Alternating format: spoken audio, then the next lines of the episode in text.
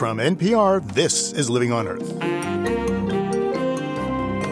I'm Bruce Gellerman. She was called Katrina, an exotic, now unforgettable name, a natural disaster turned nightmare by years of human neglect of the environment that could endure for decades. Frankly, folks down there were living on borrowed time. And unfortunately, time ran out with Katrina. And now all of the environmental hazards or the worst case scenarios occurred, and now we're seeing the results of bad planning, which uh, made for this catastrophe. Also, the connection between Hurricane Katrina and climate change. The people who study tropical ocean temperatures believe that this recent upward trend is mostly a consequence of global warming, and that's why we're worried that we're now seeing a global warming signal in hurricanes. These stories and more this week on Living on Earth. Stick around. Support for Living on Earth comes from the National Science Foundation and Stonyfield Farm. From the Jennifer and Ted Stanley studio in Somerville, Massachusetts, it's Living on Earth. I'm Bruce Gellerman, sitting in for Steve Curwood. Words simply fail. Even pictures can't convey what it must be like in New Orleans in the wake of Hurricane Katrina. How do you rebuild an entire city, let alone the lives of so many people? And how do you even begin to deal with the long term environmental consequences? Well, that's Hugh Kaufman's Herculean job. Kaufman is a senior policy analyst for emergency response at the Environmental Protection Agency. He was chief investigator at the EPA's cleanup of the World Trade Center and a longtime critic of the agency's policies and practices. Living on Earth's Washington correspondent Jeff Young spoke with Hugh Kaufman at EPA headquarters let's see, there's obviously a lot we don't know about the situation in, in New Orleans because it's just a, a mess and no one can do any real work there yet. But uh, based on what you know about the area before the storm came through, what do you think uh, is likely uh, in that floodwater in the way of contaminants? Well, first of all, you have uh, a large amount of hazardous materials in the area. Industrial discharges to the sewers have now been released. Sewage uh, that would go into the sewers and into wastewater treatment plants. All of that is being released. You have uh, oil and gas from gasoline stations uh, and waste oils that has been released. You've got uh, household uh, hazardous materials. Uh, you've got pesticides. You've got chemicals. There's a lot of hazardous material storage areas in the area. So what you have is a witch's brew of water that not only contains bacteria uh, and viruses from uh, sewage, uh, but you also have heavy metals and other toxic hazardous materials. Uh, how is this uh, exacerbated by the environmental regulation and enforcement in, in that area in years past?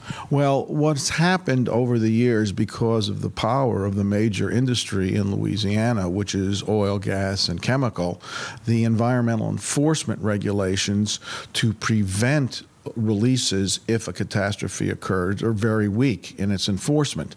And so you don't have the kind of precautions that you would need for such an environmentally sensitive area being brought to bear also true for development uh, because of the sensitive nature of the area, wetlands, etc., and the fact that the area uh, is susceptible to major hurricanes, uh, you ordinarily would not want development to be as large as it has been allowed to in the last 30 or 40 years. And so you had a tremendous population growth in areas that are very environmentally fragile, that are weak in, in environmental regulation enforcement in terms of uh, hazardous material control.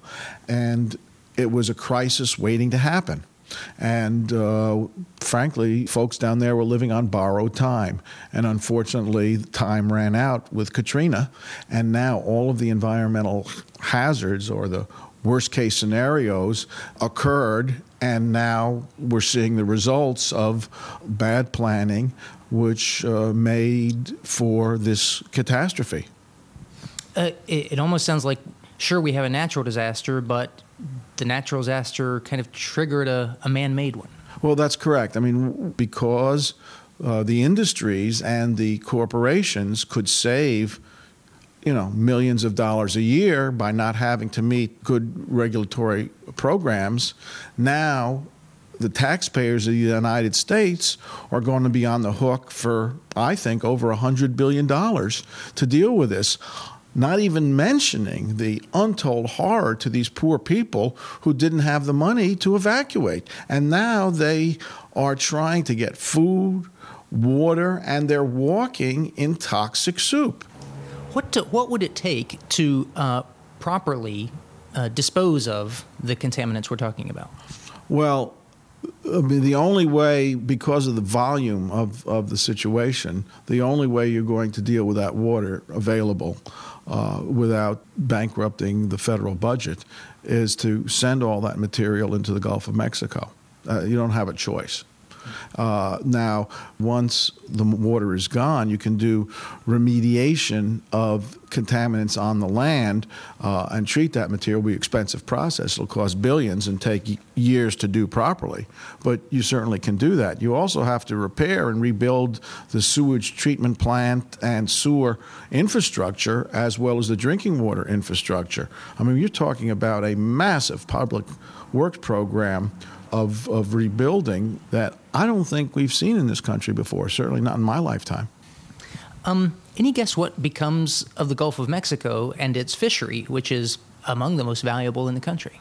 Well, I think there are going to be environmental impacts of that, uh, and that's why you're going to have to monitor uh, the release uh, of this material. There might be some way to engineer, and you have to talk to the Corps of Engineers folks, some sort of uh, program where you could do a controlled release so it all doesn't hit the Gulf at one time. That's one way to minimize the impact, but there's no free lunch. There's no way to deal with a catastrophe environmentally of this magnitude and not have environmental impacts. You're going to have them. What you want to do is minimize them, and that costs money. And uh, I mean, we're talking about big money. We're talking about like how much money we're putting into Iraq. Um, you know, the, the, the, president compared what's happened to New Orleans to 9 11 in terms of, you know, scale of destruction and, and the kind of common will it's going to take to, to get people back on their feet, et cetera. Um, is there another parallel there in that, uh, you know, in the aftermath of 9 11, there was some contamination, the hazards of which were apparently downplayed? Do we face the kind of scenario here that we had there if uh, officials are not straight with people in Louisiana about the extent of contamination from, from this? Well, I hope not. I did the investigation at the time of 9 11. I was the chief investigator for EPA's ombudsman. And so I investigated that case at the request of Congress and found that EPA lied to the public at the direction of the White House uh, about those contaminants, and they botched the remediation. And that's why you have over 75% of the response workers very sick now, and they're starting to die off. Uh, this uh, situation is a little bit more acute. In other words, the health effects for the common person who lives a mile away are much slower as a result of 9 11 than here. You've got you know, hundreds of miles of people being exposed to hazardous material on a daily basis. And so it's right in your face. Hopefully, this administration will have learned from their mistakes and will not botch this remediation like they did the 9 11 remediation in New York. I'm optimistic. EPA officials say, quote, Hugh Kaufman is welcome to speak as a citizen, but he does not speak for the agency. And they tell us it's too early to tell the full extent of the environmental contamination. While the EPA's Hugh Kaufman calls Hurricane Katrina the worst case scenario, Chris Robery of Louisiana's Department of Environmental Quality believes it could have been worse, much worse. Robery says department researchers flew over the New Orleans disaster area to determine the extent of oil and chemical spills. Well, we haven't seen any uh, chemical tanks or, or oil tanks or anything like that ruptured from the air. It doesn't look like a major disaster in terms of tanks being ruptured. We are worried about rail cars with chemicals in them. Refineries are out of service. Uh, some of those refineries are flooded. We know there's some chemical contamination associated with that, and we're going to have to get in there closer to do a better assessment at some point. What is your greatest concern right now? Well, our greatest concern, one of the greatest concerns right now, is uh, loss of human life uh, and, and search and rescue. That's at the top of the list. What comes after that, in terms of the environmental assessment, there's going to be a huge waste debris issue that will have to be dealt with. If you think about homes being flooded to their rooftops, you've got damage to walls, you've got damaged uh, uh, white goods like appliances and television sets. All of that is going to have to be removed and disposed of somewhere. You're going to have to start up these various chemical companies back up. There's going to be uh, flaring, there's going to be some pollution issues. We have a, number of uh, landfills uh, down there, and, and a number of those have been inundated with water. Uh, what are the impacts of that?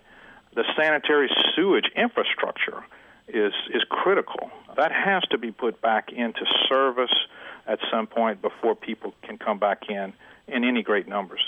Uh, so we're going to have to to do a number of assessments to try to uh, answer those kinds of questions. Just how long it will take New Orleans to recover from Hurricane Katrina is anyone's guess, but history can provide a lesson about what not to do. In 1965, Hurricane Betsy struck the city. Mark Schleifstein is an environmental reporter for the New Orleans Times Picayune. I can tell you what they did after Hurricane Betsy, and the community was still dealing with it today.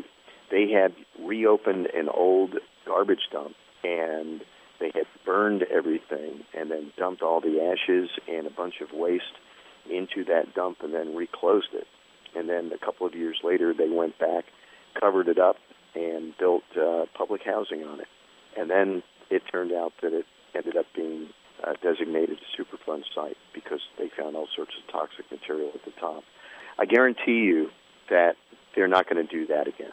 Things have progressed dramatically in terms of environmental protection for wastes of this kind. I would not be surprised if they end up burning quite a bit of material. But the biggest question is going to be how much material there really is. If indeed 80% of the housing stock in New Orleans is destroyed, I guarantee you that they're going to have to tear down many, many, many of those houses. And that's quite a bit of material. And there'll be lots of asbestos in there. It's going to be mind-boggling trying to figure out what they did. Remember that when uh, when Galveston was hit in uh, 1900, they just leveled it, the entire island and uh, pushed that stuff aside and uh, uh, poured seven feet of sand on top of it and rebuilt on top of the rubble. Mark Schleifstein, an environmental reporter for the New Orleans Times Picayune, spoke to us from a makeshift newsroom in Baton Rouge.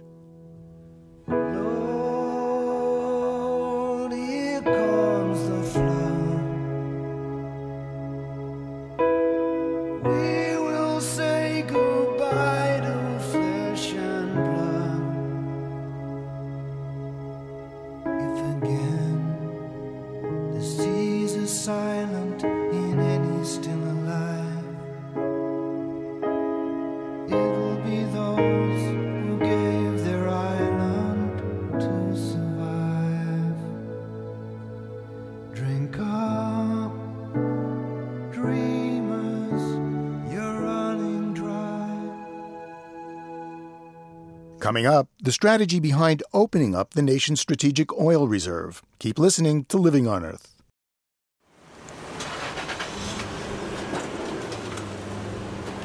It's Living on Earth. I'm Bruce Gellerman. By the time Hurricane Katrina hit here in New England, it had just about run out of steam. There was some rain and wind, but the big impact here was at the gas pump. Right now, when that Volkswagen backs out, pulling that spot, you'll be next. Business was brisk at Jack's gas station in Cambridge, Massachusetts. Usually it's cheaper here than most places, but not anymore. Since last night, it went from 271 to what it is now, 317. Despite sticker shock, drivers were still lining up, grumbling, but resigned to pay up. I thought it was going to be $3, and now I come down and it's 317, which is why I came down to fill up. President Bush has to let go of some of what we have in reserve. It'll help the problem. It won't solve the problem, it will help. Well, President Bush did decide to tap the nation's strategic petroleum reserve and let oil flow into the marketplace, but while it pushed the price of oil down a bit, the price of gas went up. Jason Schenker is an economist and energy analyst for Wachovia Corporation in Charlotte, North Carolina. Uh, at this point in the game, the real problem is with the refineries. There are power outages to the refinery. The fact you don't have electricity going to these refineries means that even if you can get oil there, you can't turn it into the products that people use. So what we ended up with is the price of oil fell while the price of gasoline, uh, heating oil, and jet fuel continued to rise. So why open up the reserve at all?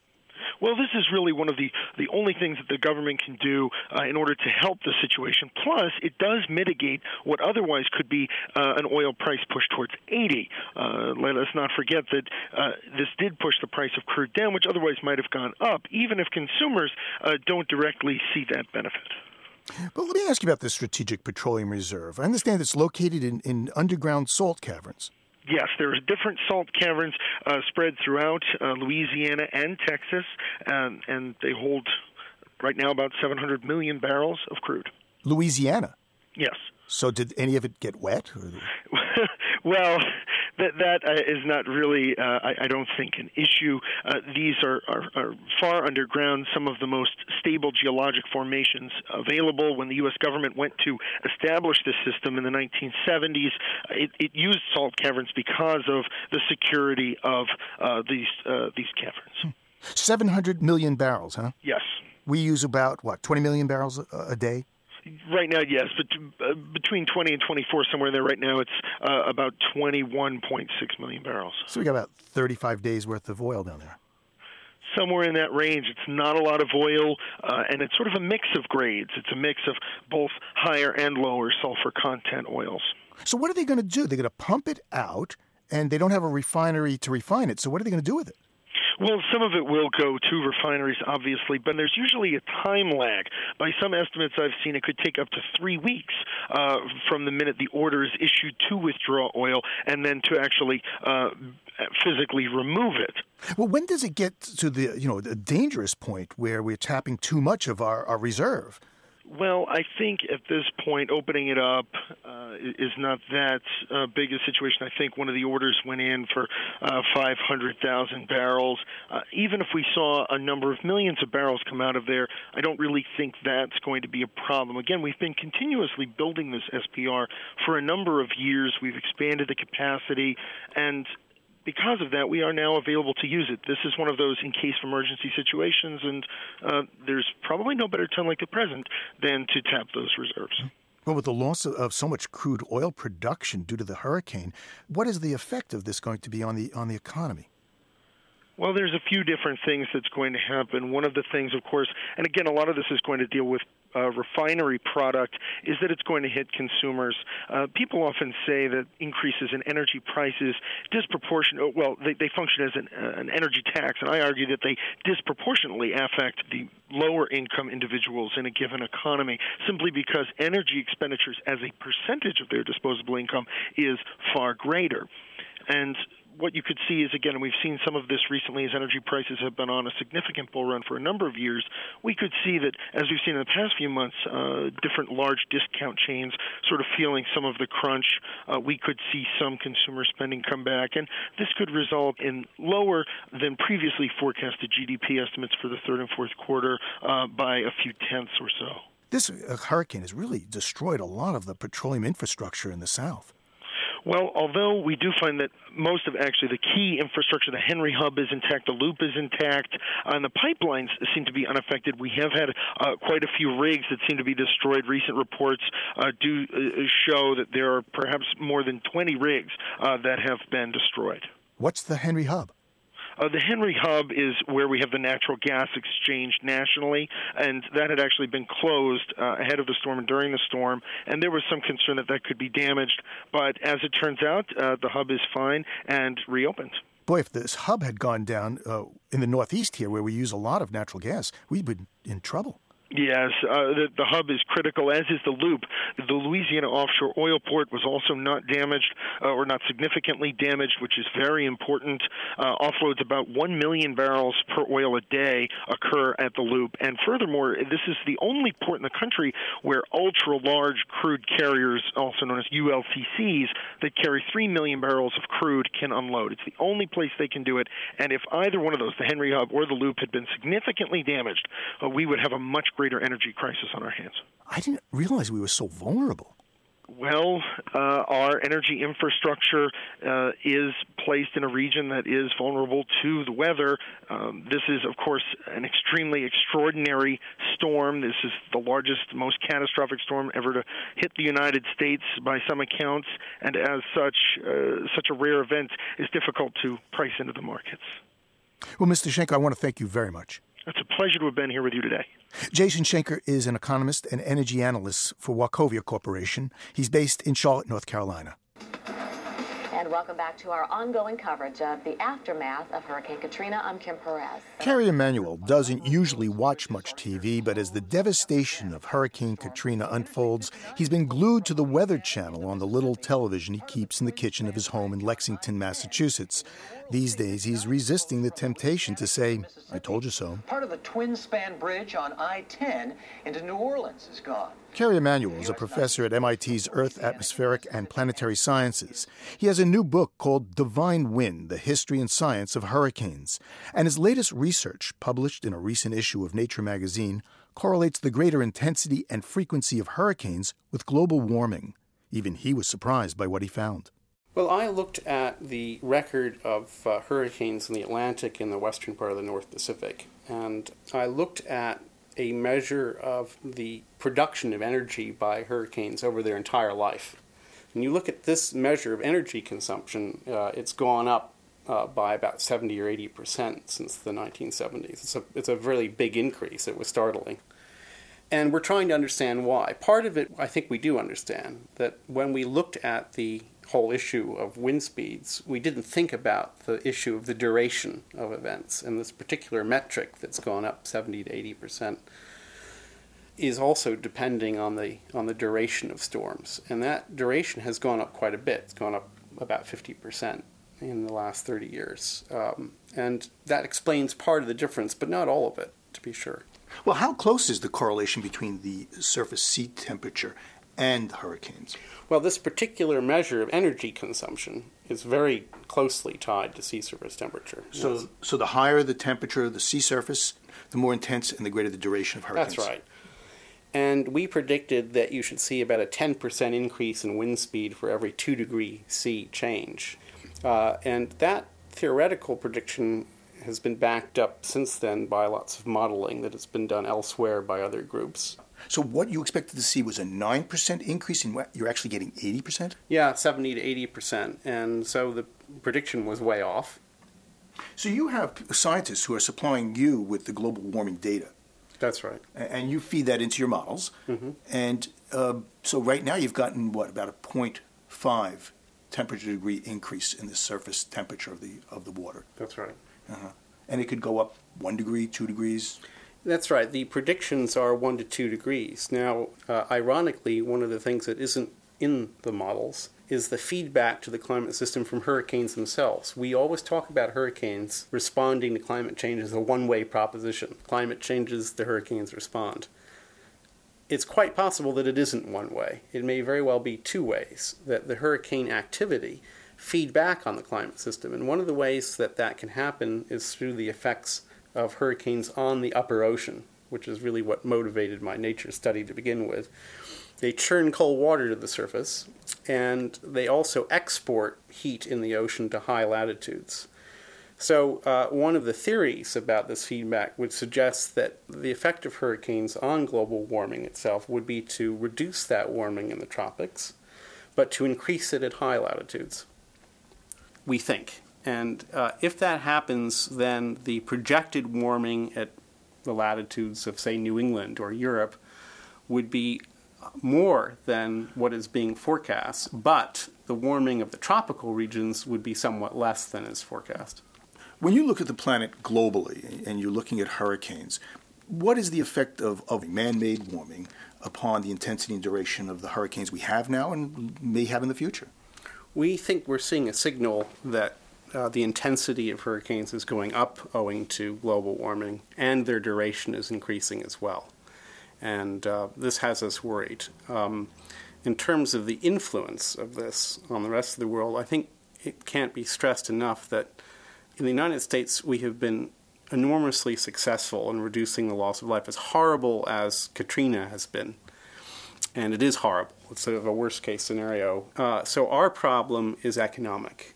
That's our big problem. But in the rest of the world, in the developing world, the problem is loss of life. You know, a tropical depression Jeanne last year, it was just a depression, killed almost 2,000 people in Haiti. Uh, Hurricane Mitch in 1999 killed 11,000 people in Central America. And a decade before that, a hurricane in Bangladesh killed 100,000 people. Now, this is this is really really terrible, and our suffering ought to be weighed against that. Professor, when you watch the, the Weather Channel and see the destruction from this Hurricane Katrina, do you do you say "I told you so"?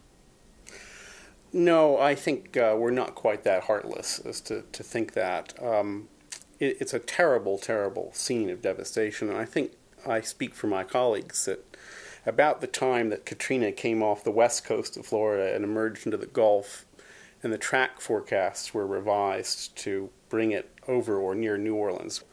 Uh, we all felt this terrible sense of dread because people had talked about nightmare scenarios. We sort of played them through in our own minds and in our discussions, and this was certainly one of them. And on top of that, Katrina's track took it over um, a feature in the Gulf of Mexico called the Loop Current, where the warm water that you normally find in the Gulf in the summertime runs particularly deep. And we uh, have known for some years that that's uh, very favorable for the rapid intensification of hurricanes. So, do you expect to see more hurricanes of the sort of Katrina coming our way in the next few years? Well, um, yes and no. Certainly, we're going to see a lot of Cat 4 and 5 storms. Whether they hit land and whether they hit a populated part of the land is entirely a matter of chance, and that makes it impossible to answer your question in a reasonable way. Let's just take uh, Hurricane Bret. Now, not too many people, unless you live in Texas, remember Hurricane Bret. It was 1999. It was a Cat 4 hurricane when it went into the Texas coast. If it had gone into Houston or Galveston, it would have been horribly devastating. What does what really does make a difference, of course, is that the population of these coastal regions has exploded, and people are, uh, are their risk is being subsidized by federal policy and state and local policy, and uh, that is what the real problem is. It's not meteorological; it's societal. We're putting all this wealth in harm's way, and we're getting creamed. Do you do anything different here, New England, to prepare your house, to prepare your family for disasters? Massachusetts actually is an interesting place. It does have a decided hurricane risk. Right now, it is almost impossible to buy a private insurance policy, homeowners policy in Cape Cod, because almost all of them have pulled out. They've pulled out because uh, new estimates of hurricane risk in Cape Cod suggested that they couldn't charge a premium high enough to cover their exposure. The state won't let them. And even if it did, people probably couldn't afford it. And so we're in a kind of a crazy situation where very wealthy people on the beach in Cape Cod are being insured by a state insurance pool, which was set up primarily to insure the uninsurable poor in inner cities. And guess who's paying for that? The rest of us. Well, meteorology is about the prediction business. Um, looking forward, what do you see happening certainly, I think most of my colleagues would join me in saying that the next 10 years are going to be a rough ride in the Atlantic, even forgetting about global warming, because of these natural cycles. We're in an upswing. And this isn't rocket science. We just look at the past record and extrapolate it into the future. We're in an upswing. It's bound to last another five or 10 years. And uh, if we have levels of hurricane activity that we had in the 1940s and 50s, we're in trouble. Now, what has everybody in my profession so concerned, and we've been concerned for decades, is the confluence of a huge upsurge in the coastal population with a natural upswing in the number of storms in the Atlantic. And maybe global warming, you know, if you wait long enough, will also start to show up in those statistics. So global warming right now, you don't think is having an influence, or it is having an influence? No, it, if you look at the global record of hurricane activity, uh, you do see a pronounced upward trend that began in the 1970s, and which is very highly correlated with an upward trend in the tropical ocean temperature. And the people who study tropical ocean temperatures believe that this recent upward trend is mostly a consequence of global warming, and that's why we're worried that we're now seeing a global warming signal in hurricanes. But the, the big near term problem is demographic and natural. Professor, thank you very much. You're quite welcome. MIT professor Kerry Emanuel's new book is called Divine Wind The History and Science of Hurricanes. His latest research appears in the magazine Nature. You can find a link on our website, www.loe.org.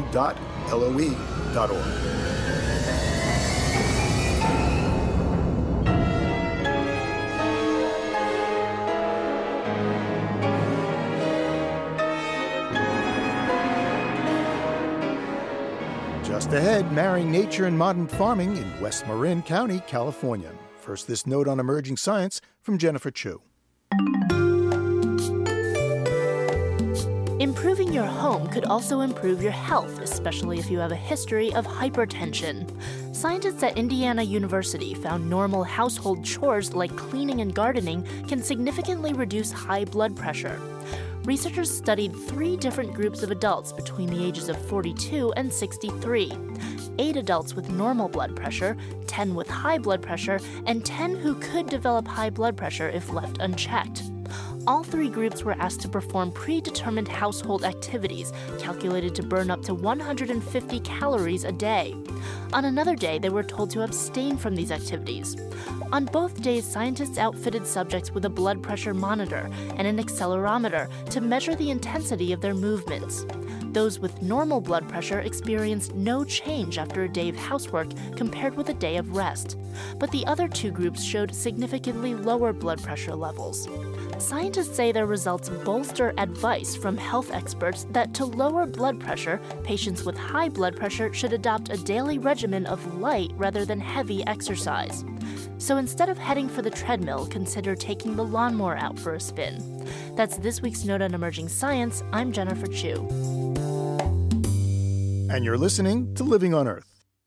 Support for NPR comes from NPR stations and the Charles Stewart Mott Foundation, online at mott.org, supporting efforts to promote a just, equitable, and sustainable society. The Kresge Foundation, building the capacity of nonprofit organizations through challenge grants since 1924, on the web at kresge.org the Annenberg Fund for Excellence in Communications and Education, and the W.K. Kellogg Foundation. From Vision to Innovative Impact 75 Years of Philanthropy. This is NPR National Public Radio. It's Living on Earth. I'm Bruce Gellerman. We tend to think of nature and modern farming as competing, often in conflict. But in West Marin County, California, they're closing the divide. It's a place you can drive by a dairy, past old pickup trucks and barns, and around the next bend spot Tule elk grazing on open grasslands. The farms and the elk are both protected by law. That's because people who live in West Marin decided decades ago that nature and agriculture can coexist and even flourish. Producer Guy Hand found out that this mingling of the wild and the domestic isn't easy, but the results are often delicious. From this vista point on the north side of the Golden Gate Bridge, you could easily assume that Marin County is awash in tourists, tour buses, and tony suburban sprawl. You'd hardly guess that just to the west, over the freeway and those house encrusted hills, there's another very different Marin County.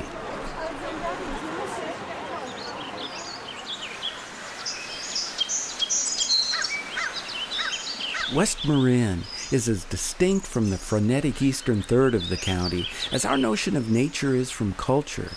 Here, you'll find oak studded grasslands, redwood and bishop pine forest, streams carrying coho salmon, and beaches crowded with nothing more than fog. And small towns like Point Reyes Station, where the status symbol of choice is not the car or the hot tub, but the cow. People here put their faith in small scale agriculture for food and also as a way to keep development at bay and nature nearby. That's why you'll find cows not only on the hills, but on t shirts, coffee cups, baseball caps, and storefront signs for the Bovine Bakery and the Cowgirl Creamery. Milk just has so many components to it, and it's so complex, and every day it's a little bit different. Sue Conley, a founder of the Cowgirl Creamery, makes cheese from the milk of local dairy cows, but also tries to illustrate this faith in mingling nature and culture to the 3 million annual tourists who come to West Marin and its national park, Point Reyes National Seashore. So we thought it'd be good to make the creamery behind glass so that visitors could start to understand the association uh, between the land that they're seeing and the cows on the hill and then what can be produced from these really high quality fields. Today, you can see a couple of workers scrubbing round, softball sized cheeses in a brine. This is the Red Hawk, which is our big stinky triple cream. The red rind comes from a wild B. linens bacteria that grows here in Point Reyes. Conley doesn't add the bacteria, it simply floats in the cool West Marin air a microscopic mingling of nature and culture. We grow the white mold on the outside and then we wash it off with a salty brine, and the brine encourages this wild B. linens bacteria. It's delicious. Delicious, I'm telling you. it took decades of hard work and determination to keep West Marin pastoral by using zoning laws, creating America's first agricultural land trust, setting aside sensitive lands, and establishing Point Reyes National Seashore. This faith in the pastoral seems to be paying off. While farmers and ranchers and food producers struggle nationally, here there's a booming local food industry that includes small dairy and beef ranchers, cheesemakers, olive growers, and oyster farmers. When you're walking out on the mud, you want to kind of keep your knees bent and you want to slide your toe forward and keep your heel high. Drew Alden, owner of the Tomales Bay Oyster Company, is giving me instructions on how to walk out to his oyster beds 50 yards into Tomales Bay without falling down. And what that does is it keeps your heel from locking into the mud and you can maintain your balance a lot better. It's low tide on a beautiful sunny morning, and with a little practice, I'm able to slosh my way out to the string of mesh bags sitting on the mud flats. They're filled with oysters. Alden opens a bag and pulls one out. So there you are. There's. Are you want an oyster? Sorry, I don't have any condiments for you. That's okay. Wow, really good. It has a mm-hmm. great flavor.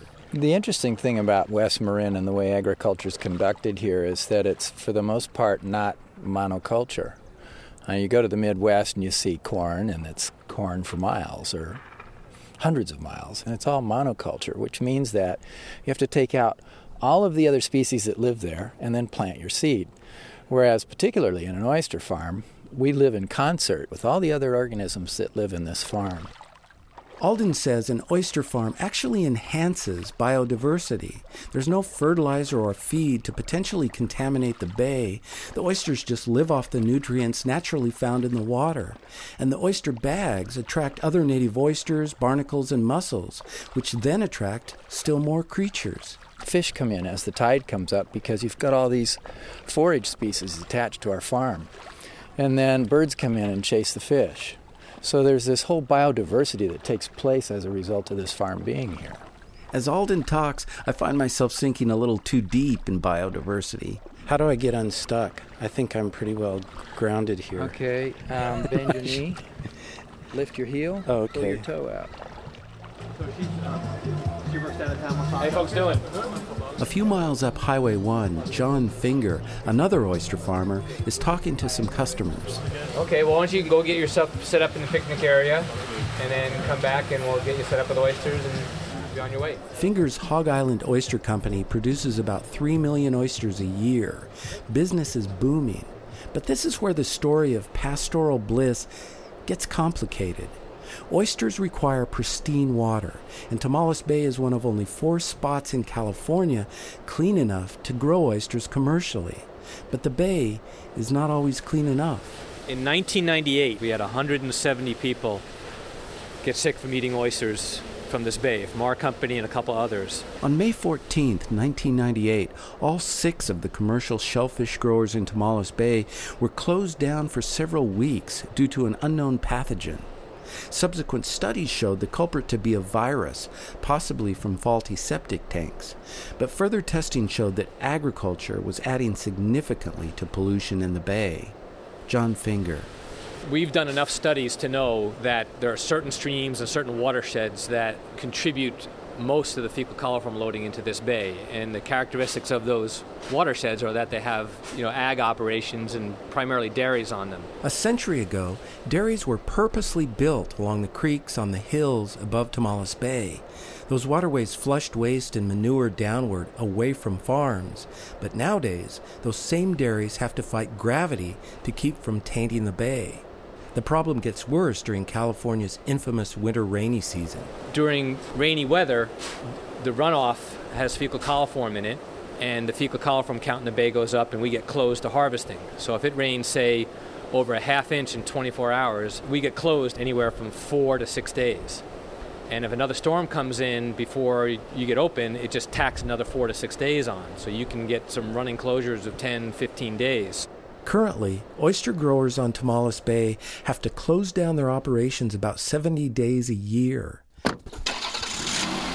Gordon Bennett, a member of Sierra Club's Agricultural Advisory Committee, is taking me on a tour of the pasture lands above the bay. He quickly finds a place with problems. First of all, you see a bunch of cows over there, and right behind them, you see what looks like a crack in the ground. Uh, and uh, that, at one time, that had um, trees on it. And the trees have all been trampled and destroyed by the cows. Uh, and the cows uh, now can access that creek. And all that cow manure and sediment is flowing down the creek, connecting to the tributary, and flowing right into Tomales Bay. There's that all over the watershed. Even still, Bennett wants agriculture to stay on this land. It's the only way he believes to keep the far worse threat of trophy homes and golf courses from taking over West Marin. But his attempt to find a middle ground has not always been popular with his peers. Very often, uh, people in the environmental movement, like people in any other movements, they, they tend to oftentimes get very simplistic and uh, they have a solution that says, well, it either has to be all wilderness or it's all urban to go at a, a project that is much more subtle than that, that, that doesn't deal with absolutes but deals with balances, is, is oftentimes much more difficult for people in the environmental movement to understand, appreciate, and support. That subtle landscape that blends nature and farming isn't something that corporate agriculture always appreciates and supports either.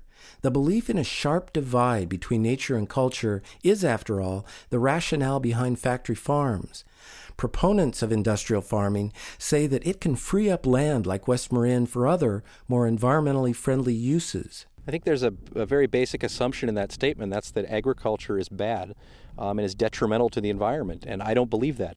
David Evans is a fourth generation Marin County rancher who says the divide between agriculture and nature is a false one. I believe that if you fit the the agriculture to the landscape that it is not um, detrimental to the ecosystem and the environment and the two can live hand in hand in fact, Evans thinks, and studies back him up, that ranching fills an essential ecological niche in West Marin, where large grazing animals like the tule elk once shaped the land. So, the, you know, that begs the question of, well, then why do we have cattle here? Why not bring in the large herds of elk? And essentially, uh, this is where the compromise comes in. Large herds of elk in this area to sustain the grassland the way they once did uh, would need to exist in very large numbers and be able to roam very large areas. Um, that can't happen now. We have roads, highways, fences, so forth. Uh, therefore, agriculture has been able to step in, keep the relationship that has existed between grass and ruminant animal um, for, for eons, and maintain the landscape and the stability of that landscape. When it became clear that Tomales Bay was threatened by pollution, the environmental and agricultural community did a remarkable thing. They came together. They created the Tomales Bay Watershed Council and other groups that then began looking for ways to solve the problem. Sharon Doughty is a dairy farmer looking for solutions. See, see these fencings right here? Uh-huh. One time the cows during the wintertime just moved through these uh, all these areas. And I mean, they're big, and when they're walking through an area that's wet, they will definitely chew it up. And so we fenced this off so that the cows couldn't go through here, and it did two things. It not only made it so that they couldn't uh, plow it up, but also we let that grass grow to about uh, a foot, foot and a half, and it acts as a filter strip for uh, any nutrients that, that might be here. And I think they found that have significantly improved the water quality coming off this hillside. David Lewis, Watershed Management Advisor with the University of California Cooperative Extension, has been helping Doughty and other farmers and ranchers stop agricultural runoff into Tomales Bay. What you don't realize in looking at it today is three years ago, you'd come out here and this would be bald soil, just bare soil, exposed to the rainstorms through the whole winter a lot of nutrients, a lot of bacteria, a lot of sediment was coming off of this lot. Lewis says the simple buffer Doughty has created filters the runoff from up to 150 cows. He works in three counties and says that people in West Marin are unique in their willingness to make things right. Lewis thinks it has something to do with their shared sense of place. Do people roll their eyes sometimes when they hear somebody say something? You bet. you know? But for some reason here, they still figure out later on how to come back together. It's not perfect, and it never will be. And compromise always means that you gave something up. But I think they take the time to get comfortable with their compromise. As people in West Marin work hard to find a middle ground where agriculture and nature can coexist, nature itself seems to be working on its own middle ground. The rare red legged frog is finding a home in man made farm ponds. Certain native grasses seem to grow better in the presence of cattle. At this point, to separate out Point Reyes as a natural landscape and as a cultural landscape, it's almost impossible. They're completely knitted together at this point. Writer Michael Pollan has done a lot of thinking about the interface between nature and culture. Pollan, who is in West Marin on a writing retreat, has written several books on the subject, including The Botany of Desire. And that's what happens after a period of time in any natural landscape that we have had an influence on. Um, something new comes into the into the world, and that is a, the kind of middle landscape that humans create. Pollan thinks that having working farms in beautiful places like West Marin and Point Reyes National Seashore might be a good thing. Instead of separating nature and agriculture and thereby hiding the consequences of our food choices from view, here they're on display for everyone to see. Millions of people come here every year, and reminding us as a culture that there is a way to get our milk and meat from a place that we regard as so beautiful we'll spend our vacation in it. Um, that's a really important lesson for everybody. Uh, if we buy into this idea of agriculture as a sacrifice zone, we're really lost. And so, to the extent that this place is a reminder that it doesn't have to be that way. Uh, it is incredibly valuable as a, as a cultural expression. Anything to start for you tonight? Here, in a West Marin restaurant, I'm reminded too that there's never a perfect balance between landscape and food. My friends and I spend as much time debating that balance as enjoying our meal. We mull over how much pollution should be allowed into the bay, when grazing is overgrazing, where organic farming fits in, we feel none of the clarity that comes with words like pristine, untrammeled, and wild. In this middle ground between nature and culture, there are no clear victories or sharp boundaries. And how's everyone's dinner tonight? But then again, something must be right when a place this beautiful can taste this good. Just remember, it's the farmer that feeds us all. It's a great song, For Living on Earth, I'm Guy Hand in West Marin, California. Well, I live on a ridge top, and Lord knows I like it just fine. Where it's windy and foggy, quiet most all of the time. My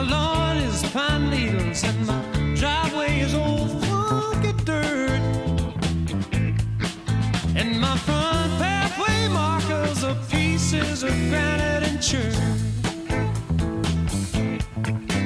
Now my taxes are high, but I don't believe it's a sin. No. I got hundred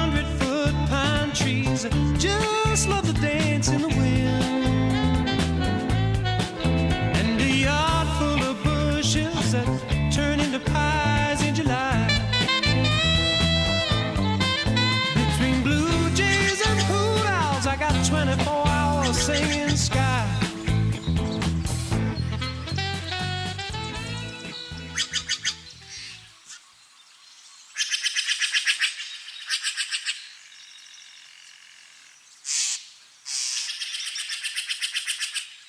We leave you this week just north of Marin County, along the banks of the Russian River.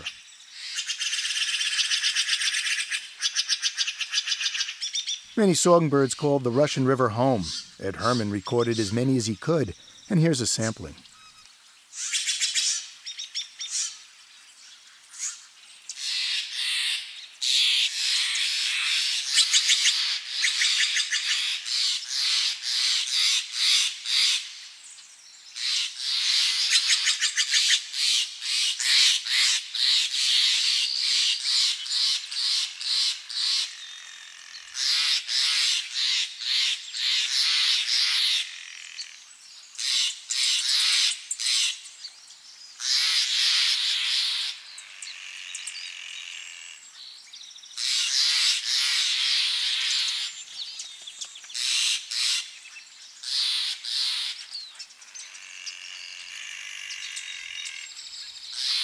Living on Earth is produced by the World Media Foundation. Our crew includes Chris Ballman, Eileen Bolinsky, Jennifer Chu, Ingrid Lobet, Susan Shepard, and Jeff Young, with help from Christopher Bolick, Kelly Cronin, and Michelle Queter. Our technical director is Dennis Foley. Allison Dean composed our themes. You can find this at loe.org. Steve Curwood returns next week. I'm Bruce Gellerman. Thanks for listening. Funding for Living on Earth comes from the National Science Foundation, supporting coverage of emerging science and Stonyfield Farm, organic yogurt, smoothies, and milk. 10% of profits are donated to efforts that help protect and restore the earth. Details at stonyfield.com. Support also comes from NPR member stations and the Ford Foundation for reporting on U.S. environment and development issues and the Geraldine R. Dodge Foundation. This is NPR, National Public Radio.